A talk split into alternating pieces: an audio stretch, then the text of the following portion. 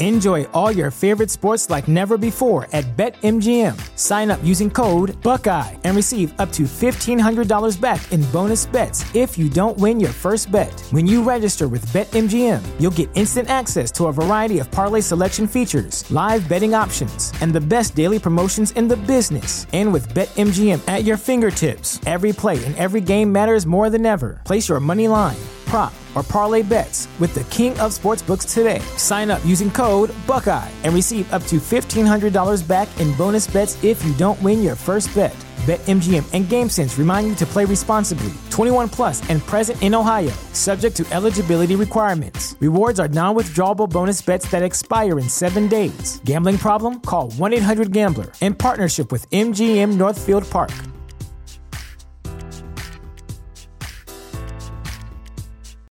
You know how to book flights and hotels. All you're missing is a tool to plan the travel experiences you'll have once you arrive. That's why you need Viator. Book guided tours, activities, excursions, and more in one place to make your trip truly unforgettable. Viator has over 300,000 travel experiences to choose from. Everything from simple tours to extreme adventures and all the niche, interesting stuff in between. So you can plan something that everyone you're traveling with will enjoy. Real traveler reviews give the inside scoop from people who've already been on the experiences you're considering. So you can plan with confidence. Free cancellation helps you plan for the unexpected, and 24 7 customer support means you can travel worry free. Download the Viator app now and use code Viator10 for 10% off your first booking in the app. Find travel experiences for you. Do more with Viator.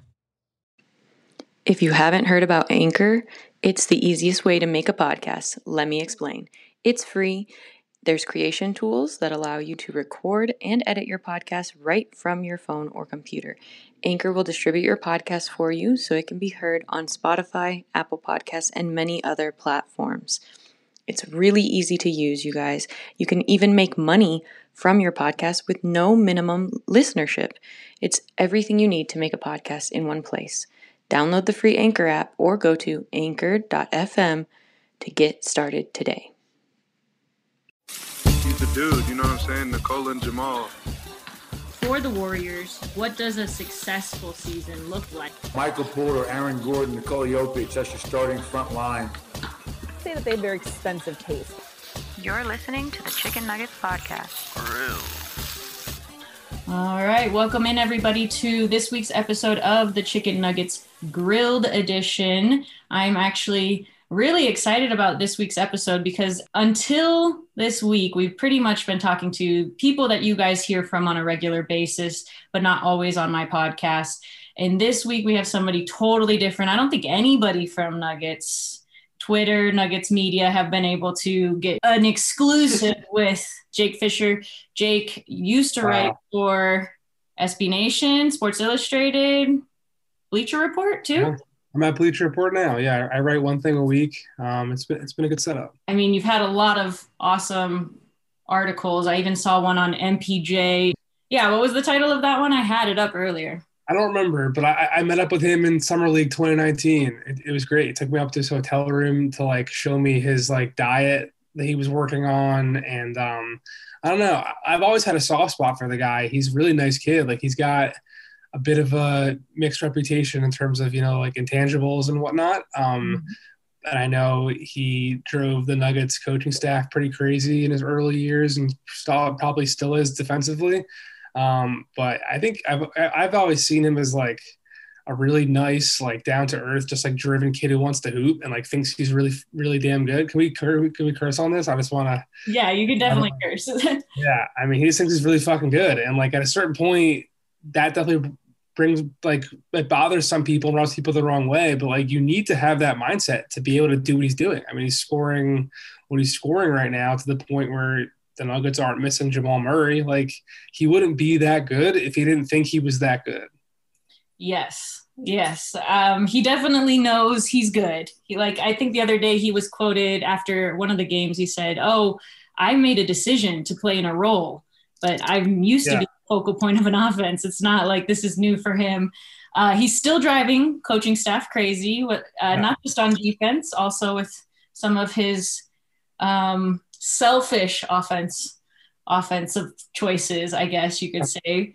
But Michael Malone is still able to put a team out there that's winning right now. I know you're a Sixers fan, and I'm sorry that we're going to start well, here. I'm, I'm I'm not a Sixers fan. I grew up a Sixers fan, but um, yeah, we're the allegiances have been cut. oh, wow, I can't believe you're already walking back your Sixers take because I'm pretty sure this is what we argued about the first time we met was yeah. Sixers versus Nuggets. I really wanted to go in on Joel Embiid with you here. Man, I mean, I, I as much as I love Jokic, I definitely think Embiid is a better all-around player for sure. But is he the MVP, Jake? No, it's Jokic for sure. A week ago, up up until the Murray injury, I really did have it as Embiid. But what what what they've done since Murray's gotten hurt, is. I mean, it's unfortunate. Like it's not like a good thing for Denver, obviously, or a good thing for Jokic. But I think it really swung the tide, and there's no way I think you can make. I mean, you can make the argument for Embiid. You can make the argument for a bunch of people, but I, I think it's Jokic right now. Yeah. I'm surprised that that's what it took for you to swing Jokic's way because over here in Denver, the big talk was, well, Embiid's missed a bunch of games. How can you even consider him to be the most valuable player when Jokic is playing a game every single game? And then you'll heard on the Sixers side, well, look at the Sixers without Embiid, how bad yeah. they are. Now you see how good the Nuggets continue to be, even without Jamal yeah. Murray, and that's kind of what swung it for you, huh? It's a great point. I think the difference is one, the Eastern Conference. Like a lot of the Sixers games, I mean, both both Philly and Brooklyn look like juggernauts with their um, win victories compared to other teams in that conference. But like, look at the other teams in that conference. Right. Um, so a lot of those wins don't come, which is maybe this is a backward argument, but it really is. It really is something I factor into thinking about the games you missed. And also, I think that um, it, it's it's this is expanding the argument. I do think Philly's roster um, is built like around another like they can they can put out these lineup that's built around Ben or built around Embiid. And like I think that has been a tug and pull in that organization for a while that they've had to be able to figure out and find that balance. But it's also benefited them to the point where when one of those guys gets hurt, like, you know, you have your style of play around an all NBA all star type player. So it's not like it, it, didn't surprise me that they played well without Embiid. Like we've never really seen Denver with Jokic without Murray for a long stretch like that, you know? So that's also kind of the context. And I just think Embiid is so breathtaking defensively. Some plays he makes, like at that size, that um, he's always just blown me away. Like I remember the first time when I was in Boston um, for a lot of years in school, I went to a lot of Celtics games for Slam Magazine. That's where I started out. Um, I remember the first time I walked into an arena and there was this huge dude on the other free throw line. I was like, who is that guy? And it was Embiid. Like I hadn't because he was hurt that year. Like, I, I didn't go to the arena thinking I would see him on the floor. And just the way he moves at that size with those instincts defensively and the way he protects the rim, like you can see guys cower away from him and his rotations and how he can switch out onto a guard and keep that guy pinned in the corner. Like it's really damn impressive. So I just can't shake that. Like when I think about MVP and comparing those two guys, like at the end of the day, I think Embiid is is the better player. Like I just do. But Jokic, I would agree, is the MVP for sure. And honestly, I don't really care either. Like they're both amazing. I would take either of them in a heartbeat. They're the best two centers in the league. I don't think that's even close. So like, if, if you want to argue me that Jokic is better, great. I'll say cool. Your points your points make sense too. so I don't necessarily want to argue about it, but I will say, you know, when Embiid's not on the floor, it's supposedly Ben Simmons is the defensive player of the year. So it's kind of interesting that you would say, okay, Embiid is so, such great, such a great defender and, and everything. He, I mean, I agree with you. He, the only other person I've seen kind of have the same reaction or players have the same reaction to that defender is is Zion really, and more that's on offense. Like Paul Millsap straight up moved out of the way when Zion came through the lane last yeah. week. So, um, but but yeah, I mean, you have another defensive player of the year there. We're not talking about the Nuggets missing Jokic and how good the Nuggets are when they when Jokic isn't on the floor because that doesn't happen. That wouldn't happen, yeah. and that's yeah. I think a big difference, or at least a good point in Jokic's favor, which probably is my obligation here to do that today. but but um, the Sixers and your kind of tie into your book a lot. So tell us about how you got into it and why what made you want to write a, a Yeah. book about tanking in the NBA. Well, as we've discussed, you know, I, I am from Philly. I'm wearing an Eagles hat right now. Um, but uh, and I grew up a diehard Sixers fan for sure. Um, and so naturally, like as I got started in the business, that was the team I started covering, just like how you're covering Denver right now. You know, um, it's it's it's like the most obvious launching pad for most people. Unfortunately, when I was in school and starting out as a freshman and that type of stuff in high school, that's when like the internet and the blog game was really becoming big, and there were a ton of opportunities to write for free, which is a whole other situation. But it was good for me at the time. I don't rec- I hope that everyone would get paid for their work, but that's just what the situation was.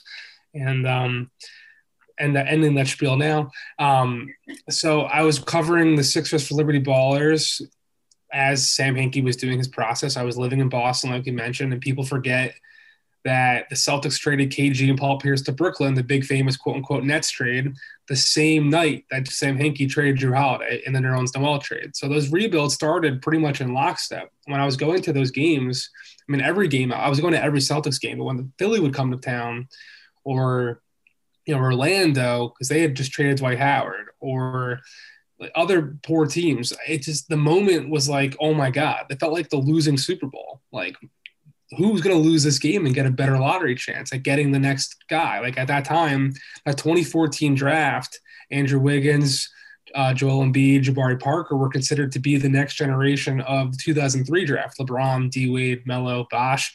Like obviously Embiid, like we're just talking about, became that guy. Wiggins and Parker not so much. But that class was also like deep. Like Marcus Smart, you know, isn't an all star in this league, but he's been the sixth man in Boston for you know almost a decade now.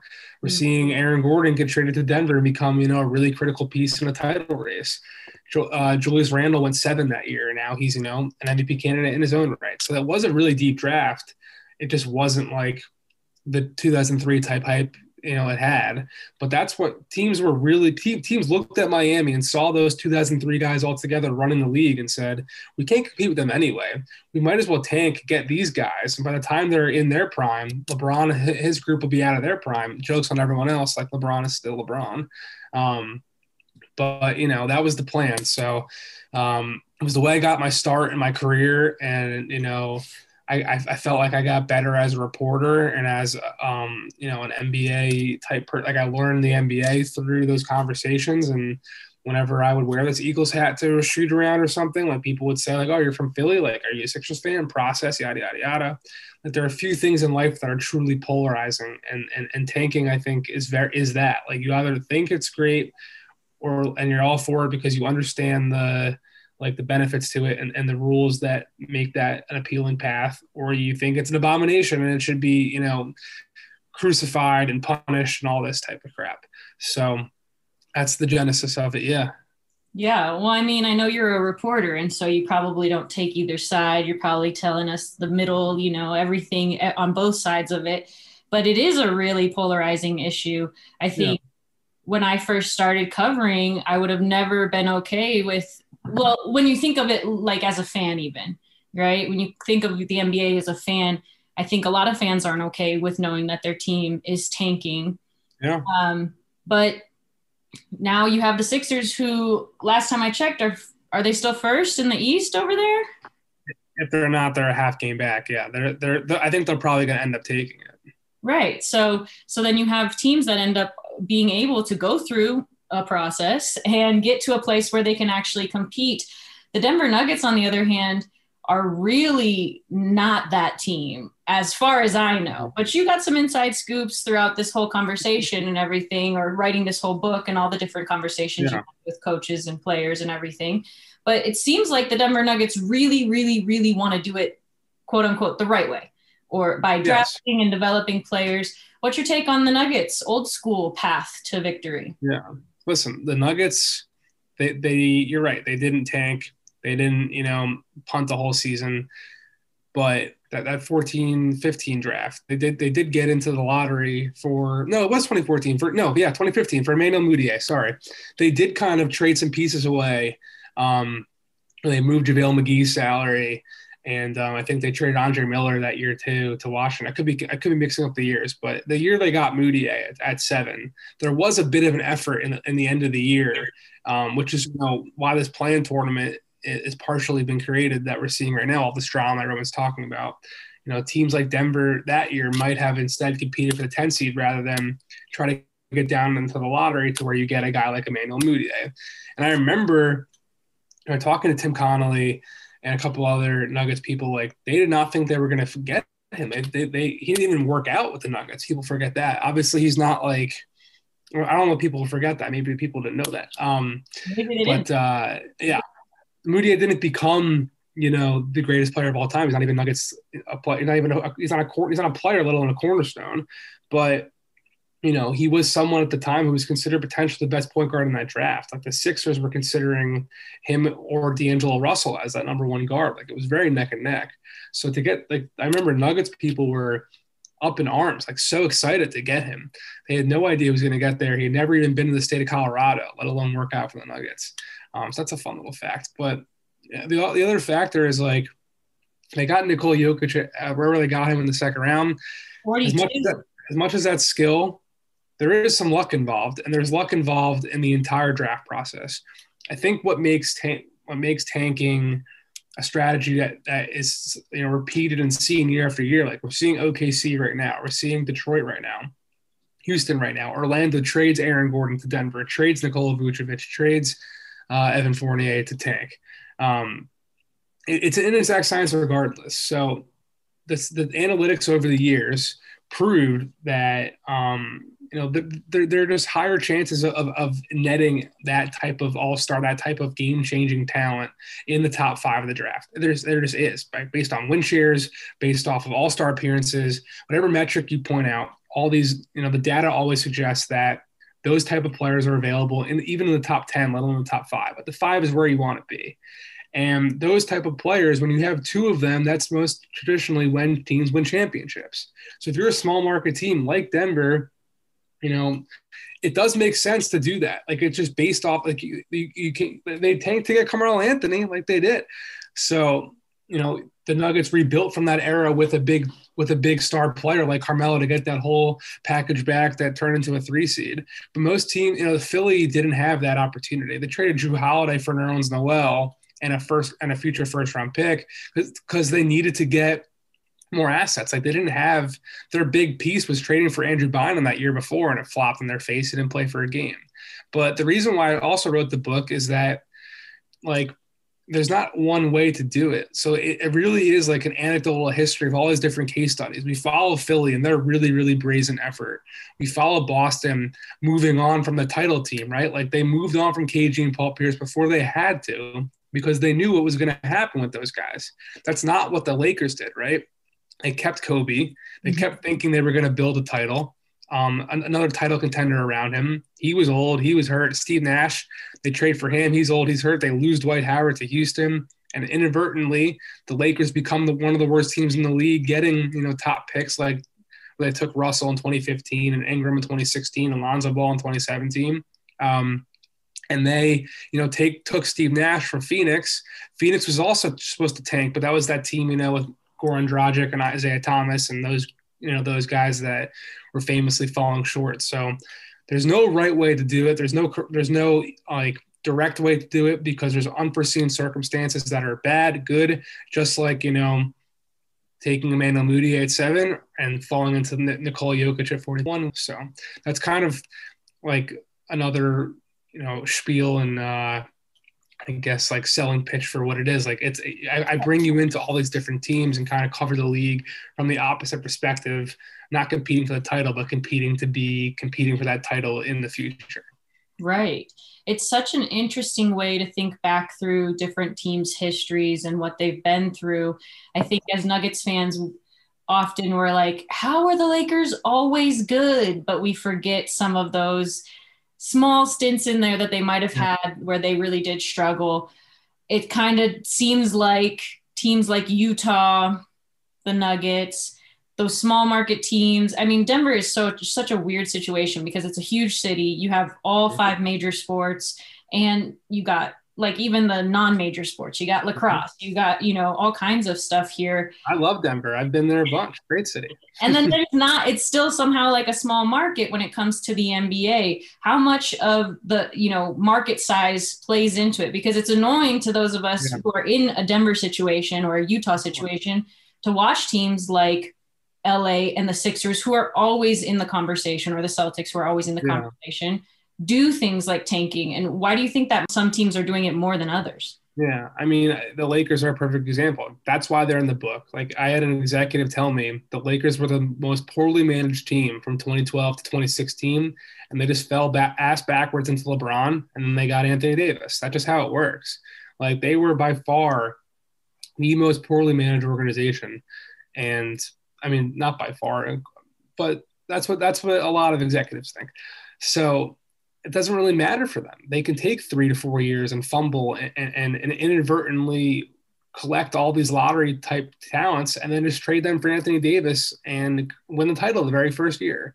That's why these other teams, you know, have to play the lottery game intentionally because they don't have that luck. They don't have that margin for error where you're going your market and your city and its landscape and its environment is just going to draw some guy eventually. Like that's what was a big rift in the Lakers organization from you know the, the Phil Jackson era till the end of Kobe's retirement. There was a huge segment of that franchise who just said, "We're going to keep getting a star. Like we're going to. We're LA. We are going to." Jim Buss and Mitch Kupchak just wanted to get back to the table with LeBron in 2014, with Carmelo in 2014, with LaMarcus Aldridge in 2015. And I think it, it, they didn't realize until they didn't get a meeting with Kevin Durant that they weren't like in the mix. Like they needed to actually have a change of heart and like try to do this more organically. But like sure enough, then they just got LeBron. And then they trade those pieces and get Anthony Davis and here they're back. So for a team like you know Orlando, another perfect example of how perilous it is because they get down to they trade Dwight Howard to LA, they get these pieces back. You know, if you look at the guys that they've had on their roster in that time period, a lot of them are pretty good. Vucevic was a two-time All-Star. Aaron Gordon is Aaron Gordon. You know, he never really found himself there, but he's a fucking talent. Mm-hmm. Victor Oladipo became an All-NBA player. Um, Evan Fournier he, like, scores 20 points a game. Arron Afflalo, who you know Denver people know, was a really solid scorer for a long, long time. And they just never got it going down there. And they had to rebuild from that rebuild. And the only way to do that is to trade all your guys and hope and hope and pray you're going to win some lottery luck because they're Orlando. Like that's that's just what it is.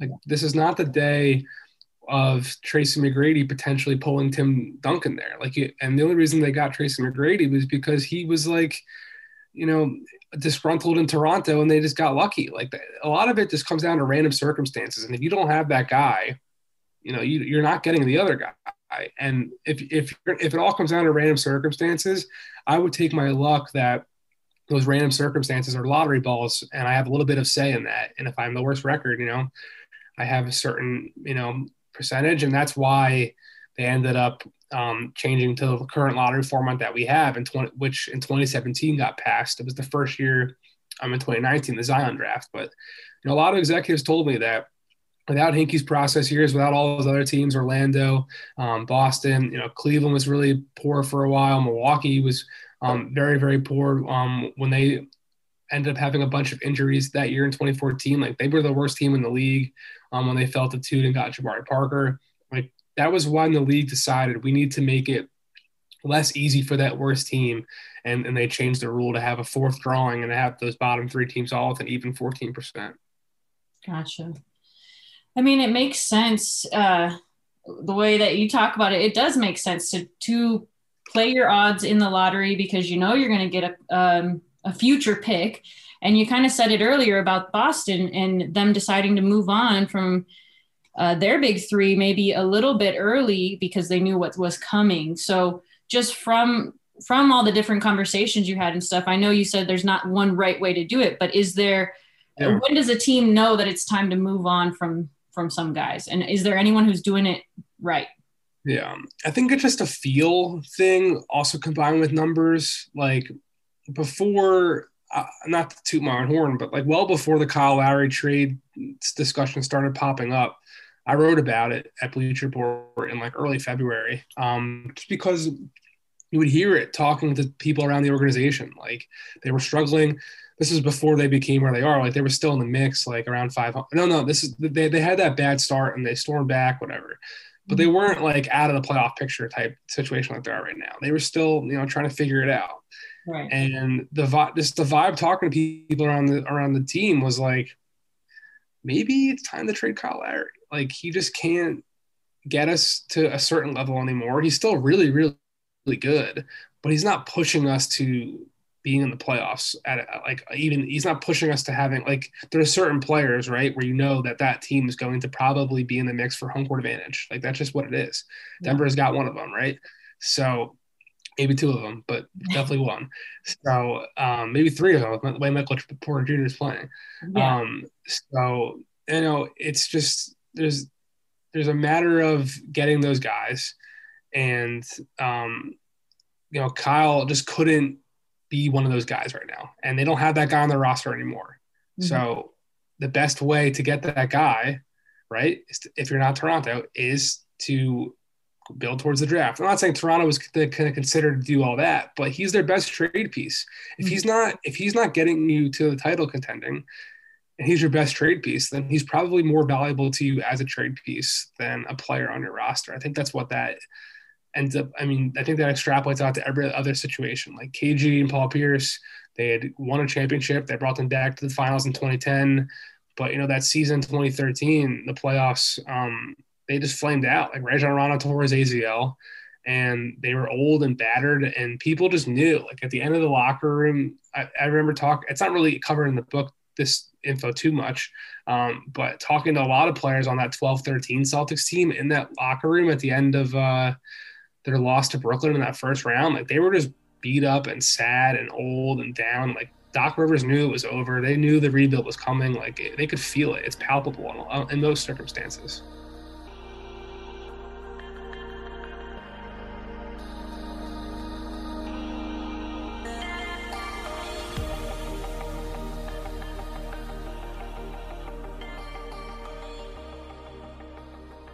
Yeah, and I guess the difference between them and Denver and their current situation where Jamal Murray goes down with the torn ACL is Jamal's still young. You know, you're hoping he comes back and is able to battle back. But I know there was a lot of talks of Denver should just give up when Jamal went down, then Will Barton goes down, oh, Monte Morris goes down and they still feel like they have a good fight with uh, Nikola Jokic and Michael Porter Jr. They get Aaron Gordon, and while he's not really his box scores don't necessarily demonstrate how much he's bringing to the table, they haven't lost a lot since the Aaron Gordon trade. Yeah, yeah. I think it's like seventeen and two or something. They are. Yeah, I, I think for him, he, he's one of those guys right now. He's he's in a role where you just when you watch, you see how he just helps shift things smoothly. Like the way he just pops out to the wing and it does a little DHO and then comes off that and screens for somebody else. Like he's just like moving around and like doing things. And I think he's I think he's taken more pride defensively. Mm-hmm. Um, and I think he's realized he's not like a point forward anymore. Like he's he needs to be more of a creator through other things. And um, he can't. Like you can be a really good creator by setting good screens and cutting hard and and you know just being part of an offense. So um, that's been impressive. Yeah. It reminds me a lot of kind of that Mavericks team that was just Dirk and a bunch of guys who played defense around him. Yeah. That's what this new version of the Nuggets looks like. And I'm sure Michael Malone is loving it because he's a yeah. defensive minded coach to his core, according to mm-hmm. him, self proclaimed. Some people think maybe he's not. no, I mean, I, there, this is a great segue. I mean, a, a, big portion of my book covers the Sacramento Kings, which it starts off when Vivek Ranadive bought the team and hired Michael Malone because the Kings are another example, like in this type of situation. They're always in the lottery, right? They're not mm-hmm. trying to be. The Kings very rarely, since they, their last playoff appearance in 2006, very rarely have the Kings set out organization like our goal this year is to get a high lottery pick. That's not been the case, but through you know infighting with ownership and management and coaching staffs and players like they haven't really got a, a, chance to be on a uniform direction and they thought that was going to happen when they hired mike malone and i know from talking to people from malone to other people on his staff to other people in that front office at the time they had a two year window they were allowed to just come in you know, build around DeMarcus Cousins, institute their culture, and then make the playoffs. But and and their goal and they they they wanted to be a defensive minded team. Absolutely, that's what they kept talking about, and that was the word I kept hearing. Like we want to be top ten in defense right away. Like, that is our goal. That's not something that you have to have the talent for. Like look at the Knicks this season. Like you have to just coach it and believe in it and work on it and do it. So that was always their goal. But DeMarcus Cousins, you know, wanted to score and play fast. Vivek wanted to score and play fast. He came from Golden State. He was obsessed, obsessed, and probably still is with having a high offensive rating and worrying around the floor and shooting threes, which Malone was down for. Like he really wanted to have DeMarcus shoot threes, and he really got credit for spacing that out. But they brought in Pete D'Alessandro after they brought in Mike Malone, another former Denver guy, uh, Pete D'Alessandro, and they just with Vivek mixing signals, and you know they end up trading for Rudy Gay that year, um, which was obviously a win towards the playoffs. Like there was the coaching staff that wanted to build defensive principles, the player and the ownership group wanting to run fast and play offense and just score, and the GM having to exact what the owner wants to do because the owner is his boss. And that's just the type of stuff that leads a team to being bad over and over and over again and not bad enough where they're picking seven and eight and nine and 10, where you're not getting a guy. Like, not every team gets lucky where Jamal Murray falls to them at seven. You know, like we're not, we might not be talking about Denver. Obviously, he's hurt and they're still doing what they're doing, but we might not be talking about Denver in this same circumstance if New Orleans takes Buddy Hield at six and, and, and uh, or Jamal Murray at six and Buddy Hield's in Denver. Buddy Hield's a great player, but is he Jamal Murray? No. So it, it just goes to show that um, it, it, a lot of it does come down to luck, but you also can make your luck worse by doing stuff like the Kings did. And Mike Malone obviously didn't survive that situation. The only reason he's in Denver is because they fired him for not doing the things that they told him in the beginning he didn't have to do. So it's just crazy stuff behind the scenes in the NBA. Very little of it actually has to do with the basketball. A lot of it just comes down to conversations in the locker room and in board meetings and on team planes and stuff like that. a lot of it is covered in Built to Lose. Interesting. I'm wondering if, like, um, in your conversations with uh, executives, players that you talk to, because you're kind of saying a lot of it has to do with not so much of the basketball. Do they have intangibles? Like was there one intangible that they were looking for that because part of it is drafting the right guy right? The kings yeah. end up getting it uh, getting a great draft pick in what 2018 they get the second pick? Very much considering taking michael porter jr i know that on oh really? yes. I reported that back then. I, I, think i wrote it in that story you're talking about at si mm-hmm. um, that he, he took some personality tests that that showed them that he was like a killer, like that type of. And they like that was like good. That was like the asset that they were, or like the, the personality portfolio they were looking for, you know. Mm-hmm. Um, and uh, they also really liked um, Luka Doncic, but for whatever reason they went with Marvin Bagley, you know, and that's just this. And now his his representation was lobbying for him to be traded this year, and they were trying to trade him too.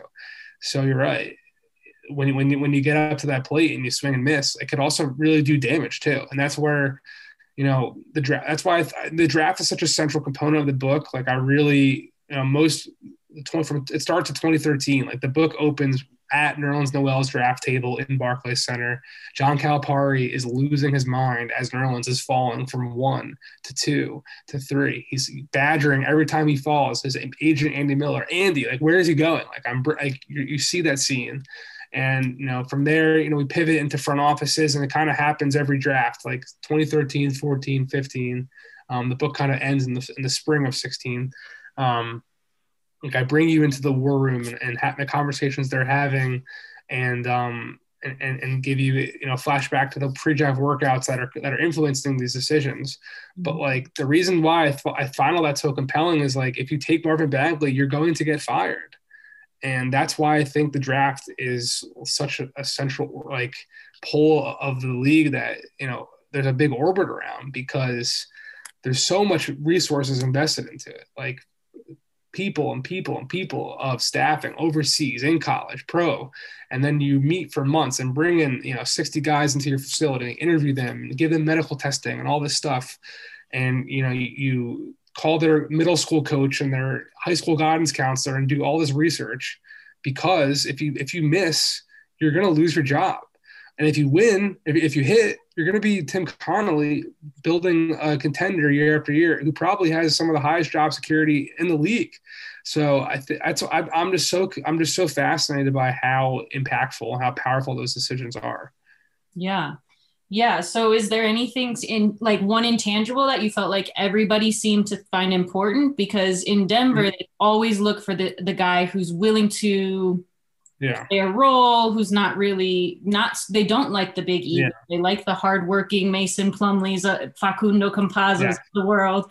And it drives me nuts because you're right. You do need a Michael Porter Jr. You need a one of the first things I learned, I think, from Adam Mares, who I think introduced us actually um, a Nuggets game was that um, that you need that Jamal Murray needed to be this cocky kind of personality on the court because there was nobody else who was doing that for Denver at that yeah. time. I mean, everyone wants and it's it's it's cliche and corny, right? Like everyone wants hardworking guys, humble guys, guys who like have to fight for their their meal and have to like you know they're they're they're gonna kill the guy in front of them. That type of you know BS. Now I remember talking to people in Orlando when they picked Victor Oladipo number two, like they were going to take him number one um, if they got the number one pick. Um, and, and, they just loved him for what he put on tape and um, the way he interviewed, but also they saw that his year over year, like analytical project increases in his statistical production and his increase in efficiency. They thought and like that was statistical evidence to, to like back up all the stuff that Tom Crean was saying and, and the graduate assistants were saying and his teammates were saying about how hard a worker he is, right? Like mm-hmm. you see that year over year improvement. Like that's probably only going to get better when you're working full time as a basketball player at an NBA franchise with, you know, a five star first class coaching staff and medical team that can just make you work on your body and your game at all times, like yeah. that's probably only going to get better for a guy like that. Versus like Nerlens was fall as Nerlens was falling down that board. Like he's, you know, credit to Nerlens because he's had a hell of a career where he turned down that four-year, seventy million dollar deal, and he's kind of bounced around a little bit as like a mercenary rim protector. But like he's someone that people value in the NBA. Like he's going to have a career much much longer than where we're at right now. He's got another probably seven years left at least, based off his reputation for what he's done. He's worked hard defensively, mm-hmm. but at the time, there was a lot of speculation about he didn't have a good he didn't have a good motor, and like he wasn't working out for teams. Partially because of his agency, like they held him out. They did not let him work out for anyone below number two. He only worked out for Cleveland. No, no, sorry, sorry, sorry. He didn't even meet with them. He had his ACL injury. He wasn't working out, but he only met with Cleveland and Orlando, and the other teams didn't get his medical information.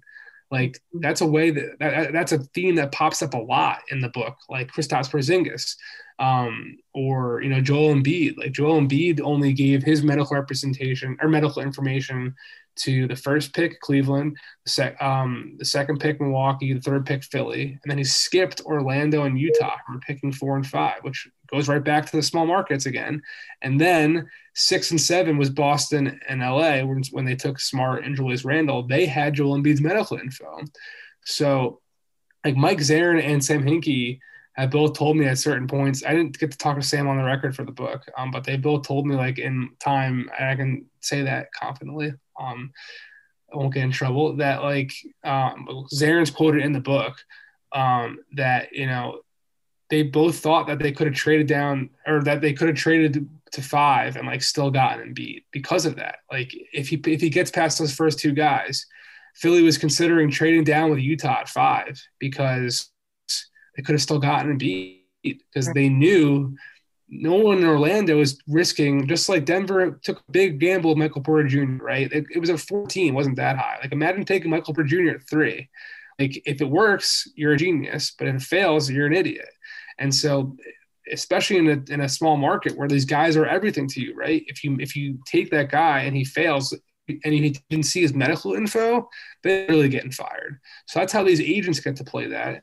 And so um, I just it's it's it's a it's a cloud uh, atmosphere where everyone's trying to steer their thing. So teams are just trying to ask as many questions as they can to figure it out. But at the end of the day, like they're all trying to do the corny stuff to bring this all back to your question. Like they're all trying to find the hard workers and the guy who won't get a hundred million dollar deal and stop, you know, trying to like Chandler Parsons just got his deal and he's like, I don't really care about basketball that much. I'm having a great life. Right. Like that's that's what they're trying to suss out. Um, but it's hard because you have these agents and these other people trying to do what's best for their client or what they think is best for their client too.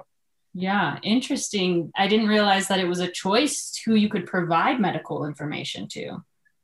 You can, yeah. If you don't show up to the combine, which is what a lot of these guys do now, uh, it's it's a big gripe amongst executives.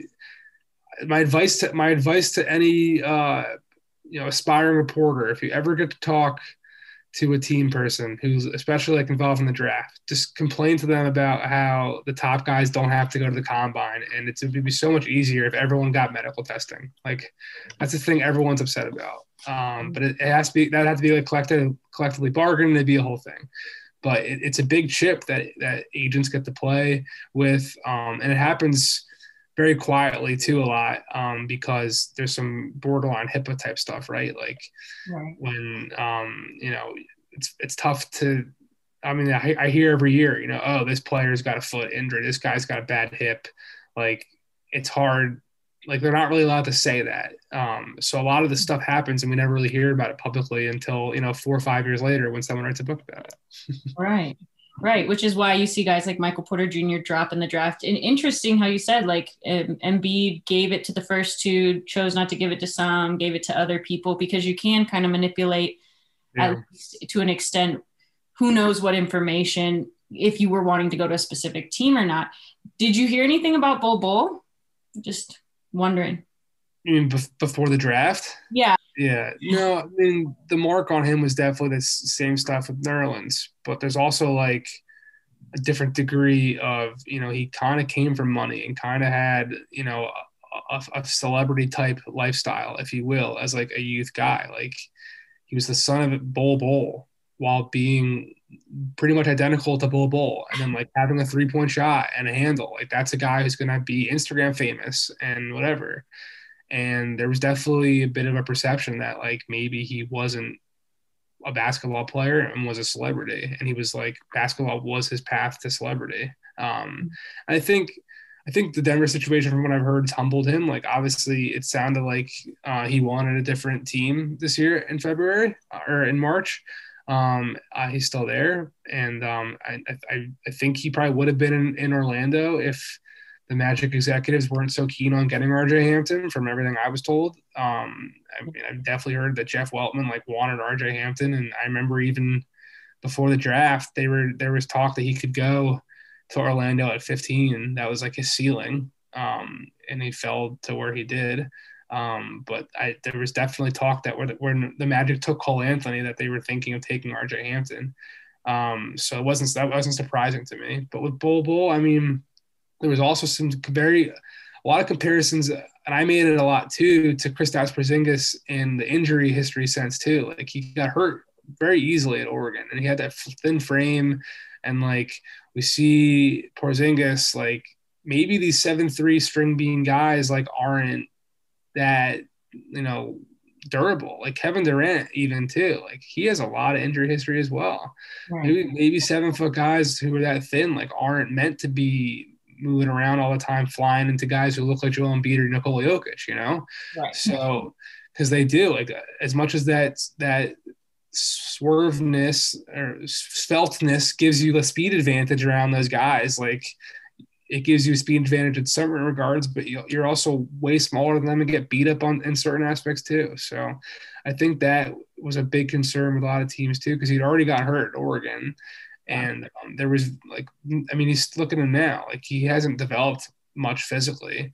Um, there was a fear that he'd ever really be able to ha- to handle like a real 25 minute a game workload, which we're seeing with Nick Bamba too in Orlando. His is more conditioning, um, uh, asthma related type stuff, but he's also still kind of skin and bones, and he gets pushed around. And you know, in New Orleans, Jaxson Hayes, that's the big thing there with that coaching staff. Like they love like the front office loves him and he's got huge, huge potential with that athleticism and that size, but like he gets pushed around defensively too. And and if you can't, if you don't have the frame, that's I mean, people you see executives like talk about young kids like oh he's got the shoulders to like put on mm-hmm. some muscle but it's like real it's important like you gotta be you know like i'm trying to think of a denver example of someone who came in skinny and put on muscle but you see Giannis and you Yeah. see yeah and pj's definitely bulked up i mean look even like someone like lonzo like lonzo in la was a skinny little kid and now he's he's become he's become an nba player you know Yeah. so it's important and i don't know if Bol Bol will ever get there Yeah. Yeah, he's he's definitely a celebrity. Like I know you hear Pepsi Center, excuse me, Ball Arena get so silly because would spend the can forever. So I just don't even know why we pretend. But yeah, it gets really loud for Bol Bol. If he's not in the game by like halftime and they're up, there's chance for Bol Bol. Even louder than the MVP chance for Nikola Jokic, which is crazy. So he definitely does have that little bit of like a he's always been like important or you tweet about Bol Bol and it'll go viral like even if it's nothing that important or whatever because you do get crazy viral clips of him doing crazy weird things with his really long skinny frame Am I but crazy about Bol Bol? No, I'm curious. I'm gonna do a little search while you're talking. okay um, but i did hear too the same similar information that you heard in regards to the orlando situation they really Mhm. wanted rj hampton i was told night before that trade happened it's 100% Bol Bol. 100% it's going to Oh, be it's gonna be him too. we got to make this happen. Obviously, at that time, you don't have Jamal Murray injured. So you're thinking, I mean, everyone was excited. We have not been, I think every year we're on a roller coaster here in Denver, but this year in particular with the injuries has been. No, when that when that trade that trade came across my wire around Wednesday night too, and I I, I, uh, I put that out there, um, and uh, people were like, "No, we're not. We're no, it's not gonna happen. We're not giving up Gary Harris and this for for for Aaron Gordon." I was like, it, seems happy because I think because they gave they put they drew that line in the sand, and I think that's when word got like started to be like this is going to be Denver because it's you're not going to give up RJ Hampton for for that. Um, and it was a perfect window too, where um, uh, it is a kind of a coincidence, but the fact that his contract ends when MPJ's does, and it gives you that you know year and a half window to really evaluate it, like it was just too perfect of a situation, and he fit almost perfectly too. Like when Paul Millsap was Paul Millsap in Denver, like this is a younger, better like th- that's kind of been the Denver thing, right? It's been the theme, the Jerami Grant, but the Jerami Grant was Paul Millsap before Jerami Grant, Yeah. um, and Aaron Gordon is just the, the latest iteration of that. That small ball four, um, not even really small ball. I mean, Aaron Gordon's a big dude, Right. um, so it just seemed like the perfect, perfect fit, and I and I, they were they were pretty applauded around the league. Like no one was like, "Oh, what's Denver doing?" or like, "Eh, "I don't really like that for Denver." It was, it was like, "Oh shit, Denver got Aaron Gordon." Yeah, okay. Yeah. Like they were always in the mix for him. God, yeah. Well, Paul Millsap is not ready to be the old Paul Millsap yet. He has been putting up some crazy good numbers as of late. So he must have noticed, like, oh, this guy looks playing a lot like I used to play. I gotta get back on this. But I want to know, like, Jay, like, what was one of the craziest stories you heard? Because this description I'm reading about your book includes interviews with top players, coaches, and execs. It also has pre-draft workouts, feud, feuds between agents and executives. Really, is surprising trade negotiations. I mean, this book has everything. If you love the NBA, this book has really got a lot of inside kind of behind the scenes stuff in it. So you got to tell us something. The book is very much for NBA Twitter. Like I want to see people taking pictures of things and of paragraphs and putting it out there. Um, but one one I will give you that pe- people seem to love is um, you know in 2014 that we talked about a bunch. Um, you know Philly was very much considering Dante Exum at number three. And he was the Australian wonder kid. You know, no one really knew too much about him in terms of like comparing him to college players. Like he played a little bit in like youth ball over there, um, but and like FIBA stuff, but no one of real consequence and no one with the same type of barometer that like the guys like were playing in college, like Wiggins and Embiid and Parker. So the Sixers were notorious for bringing in hundreds and hundreds of players every year, like over like probably close to 200, which is like triple what most teams do. Most teams bring in like 60, 70 players. They're bringing in 150 to 200. They had a bunch of local college guys. I mean, they, they look at everyone, every second round pick type guy. And Tim Frazier was a guy who just got signed by somebody. Um, I don't remember. Um, was a guy they liked. Penn State kid, four year starter. Um, he's been around the league now. Um, so they, they, they, they, but they but they put a they put him on a list. They put a couple other guys on a list, and they gave it to Dante Exum's agent Rob Pelinka at the time, and said, you know, pick a guy from this list. We want to see Dante play him one on one, which is unheard of in modern NBA, right? Like all these number one prospects, they all go work against a, chair, right? They're one on zero, whatever. Mm-hmm. But Philly wanted to see Dante Exum against somebody, so Rob Pelinka picks Tim Frazier. And you know, Dante, six six, long athlete, top five pick. Tim Frazier not going to get drafted. It was it should have been a blowout, and it was. But Tim Frazier kicked the shit out of Dante Exum. There's all this pressure on Philly to take him because of that Brett Brown Australian connection, and they needed a point guard, right? They just taken Nerlens that year before. Michael Carter Williams wasn't really like a true point. There was like a, a lot of push for Dante Exum in Philly, but Tim Frazier came in, beat the shit out of Dante Exum over and over again it was like a high school senior beating up on the fresh the star freshman at a varsity practice. You know, the freshman gets called up to practice and gets just destroyed. They got a Friday night lights. Mm-hmm. And um, you know, people told me like as they walked into the gym, they were like, "Yeah, we're not taking Dante Exum anymore." If, if, it wasn't Tim Frazier, if it was you know a guy who wasn't as much of like a killer, someone like Tim who'd hang around the league for a decade like he has, you know, maybe Dante would have looked awesome, and maybe Philly would have taken Dante Exum instead of Joel Embiid. Right. I mean, it really is a lot of luck. But it looks like your guy Frazier is in Memphis now. Yeah, yeah. I'll, I'll, give you one more little story. Um, in 2013, the Atlanta Hawks had the number 17 and number 18 picks in the first round. And at the time, they were, you know, spearheaded by Danny Ferry, the general manager, who ended up having the whole Luol Deng incident and ended up losing that role. But before that, he was dead set on Giannis Antetokounmpo. He wanted the kid from Greece, mm. and they begged and pleaded for um, his agents to take him off the circuit. Like they didn't want him playing at events like as early as like that February. They're like, this guy's gonna be a top five pick if you keep showing him out there. And um, so they're the only team to get him to work out. They, they brought him under cloak and dagger. They flew him into Atlanta. They didn't put him up in a hotel. He stayed at Dan Ferry's house. Oh he had dinner God. with Dan Ferry's wife and his kids and Dan Ferry's sitting at his table thinking he's got the future of you know Atlanta at his table with his children, and they bring him to the arena. Um, they turn the lights on. The kid Giannis is crying at the scene um, wow. because you know, he'd been from playing. His, his family there they were you know panhandling and and, uh, and and selling like you know bootleg sunglasses on the on the sidewalks and he was he just found basketball in a park to get respite from all that crap and now he's potentially going to be playing an arena like that Right. So Atlanta was in, like they were in on Giannis. Like other teams, like the Rockets definitely like watched some video on him. Philly sent some people out there, um, but actually a Sixers executive named Courtney Witte like got into a like a screaming match with one of Giannis's people because they wanted them to like roll out the red carpet like Orlando did.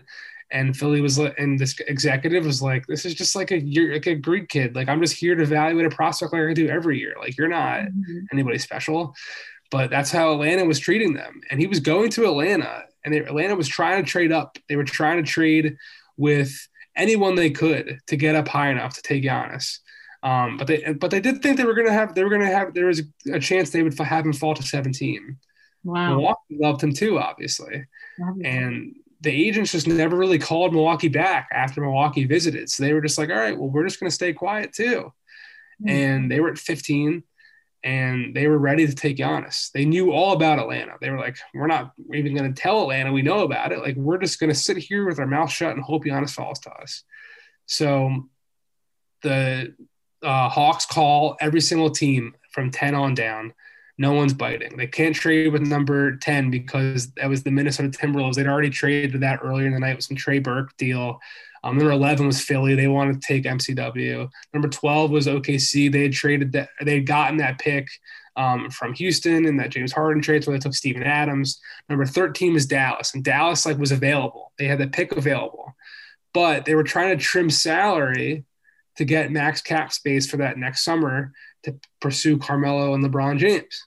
Mm-hmm. So they were they were not trying to make that selection. They were trying to because then that gives you guaranteed money on your salary cap for four years, right? Mm-hmm. So Atlanta was only offering number 17 and number 18 for number 13. And they're like, why are you taking this? This is two good picks, only a couple picks down from you. And it was because adding two picks would have been the direct opposite of shedding salary, right? So they trade with Boston. That's how Boston gets Kelly Olynyk. And instead of Atlanta trading for Dallas and getting Giannis at 13. Giannis goes to Milwaukee at 15. And as that happens, the Atlanta war room went dead silent. Some people were sitting there like, what are we even going to do? And our pick comes up. Like, we're just, we were all about Giannis. Like, so it just goes to show like you can be two picks away, one pick away, and your whole plan is thrown up in your face. It's kind of like eh, what happens to you and everybody listening when you're doing your fantasy football draft and you want you know Cam Newton in the eighth round and someone takes him before you. That happens when you're running a team for your job, and then the whole fan base is going to yell at you for doing a bad job afterwards, and you're going to get fired. So that's the kind of stuff that um that, that I love covering in the book. And there's more and more and more stories like that. I mean, I just rattled off two for you, kind of back to back, and there's 300 pages of them. So I talked to 300 people. I really do think that virtually all of the book is new or like furthered information. Like I don't I, I wasn't like following Wikipedia pages and like going through a team schedule um, as I was piecing this together. Like I just put down on the page what people told me. Um, so there's a lot of new stuff that you're not going to find out if you don't buy the book and open the first page. Well, I mean, you've given us some pretty amazing stories as is. So I really need to buy the book now. I don't even like reading Jake and I want to read your book. So is there going to be an audio version available, in fact? There is, there is. I'm not, I'm not the voice. No one wants to hear me talk for 320 pages, but uh, there is a guy. I think his name's Kyle. He seems like a nice dude. Um, yeah, he's he's the, he's the audiobook. Nice. Well, that's good. So that way, all of us, whether we like to read or not, can enjoy these great stories that you put all this work into. It's been a lot of hard work. Thank and you. For those of us who love the NBA, like you know I do, I could sit here all day and talk to you about it.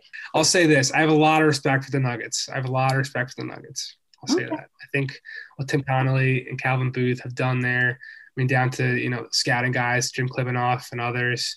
Uh, and I think the coaching staff is phenomenal. Down, I, I, I think it's a really fantastic organization, and I think the uh, the proof is in the pudding in those numbers. Um, yeah.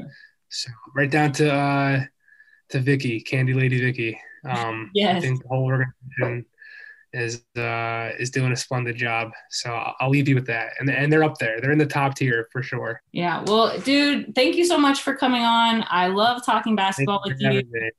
Yeah, you got to come yeah. to Denver once everyone's vaccinated and everything. I, it's safe. I'm very excited to do so, and uh, hopefully to be seeing some late playoff games and uh, writing about the title contending Nuggets for a long time to come. Yeah, fingers crossed for us. Just don't bring that Philly hat if you don't mind. Just leave that where at your apartment. Most places, so that's that's probably non-negotiable. But I, I, know the Eagles are playing in Denver this year, and I do have plans to go to that game. So I'll definitely be, I'll be coming back for that. But, All right. Uh, well, we'll allow you into town for that for that one event uh, as an Eagles fans, but you know, it's the only exception for your hat for sure. I'm just kidding, man um, where can the people follow you and where can they buy your book? Um, I'm, I'm on Twitter at Jake L. Fischer, F I S C H E R. Um, the book is Built to Lose How the NBA's Tanking Era Changed the League Forever. Um, you can buy it anywhere books are sold. Um, Barnes & Noble, Amazon, bookshop.org if you want to support a local bookseller. My publisher, Triumph Books. If you just Google Built to Lose, it's going to show up. Um, and yeah, publishes tomorrow, May 4th. So um, some people have already gotten some pre-orders come coming their way, and the early reviews have been pretty good. So I'm excited for the majority of people who have already put their order and more people to get their hands on it, and uh, people like yourself. And I'm, I'm, looking forward to hearing people think. I, I, I, think I think it'll be not bad. I think the reception will be okay. So at, at a minimum. So I'm excited for it. Yeah, I'm excited for it too you'll have to tell me how how it does on the first day out on the shelves officially but i'll be i'll try to order mine today so that i can get on the list. I don't want it to be back ordered i need to know these stories. Yeah you, yeah you need to know. All right jake. Well thanks so much again and yeah, thanks for having me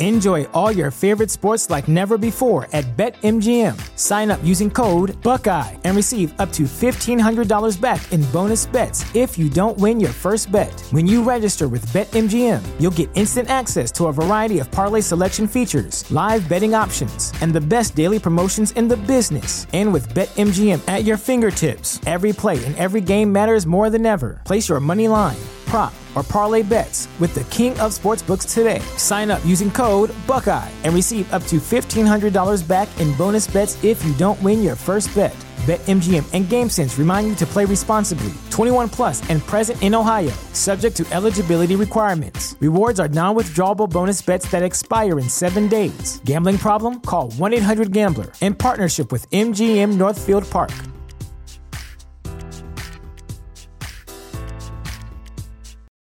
Without the ones like you, who work tirelessly to keep things running, everything would suddenly stop. Hospitals, factories, schools, and power plants, they all depend on you. No matter the weather, emergency, or time of day, you're the ones who get it done. At Grainger, we're here for you with professional grade industrial supplies. Count on real time product availability and fast delivery. Call clickgrainger.com or just stop by. Grainger for the ones who get it done.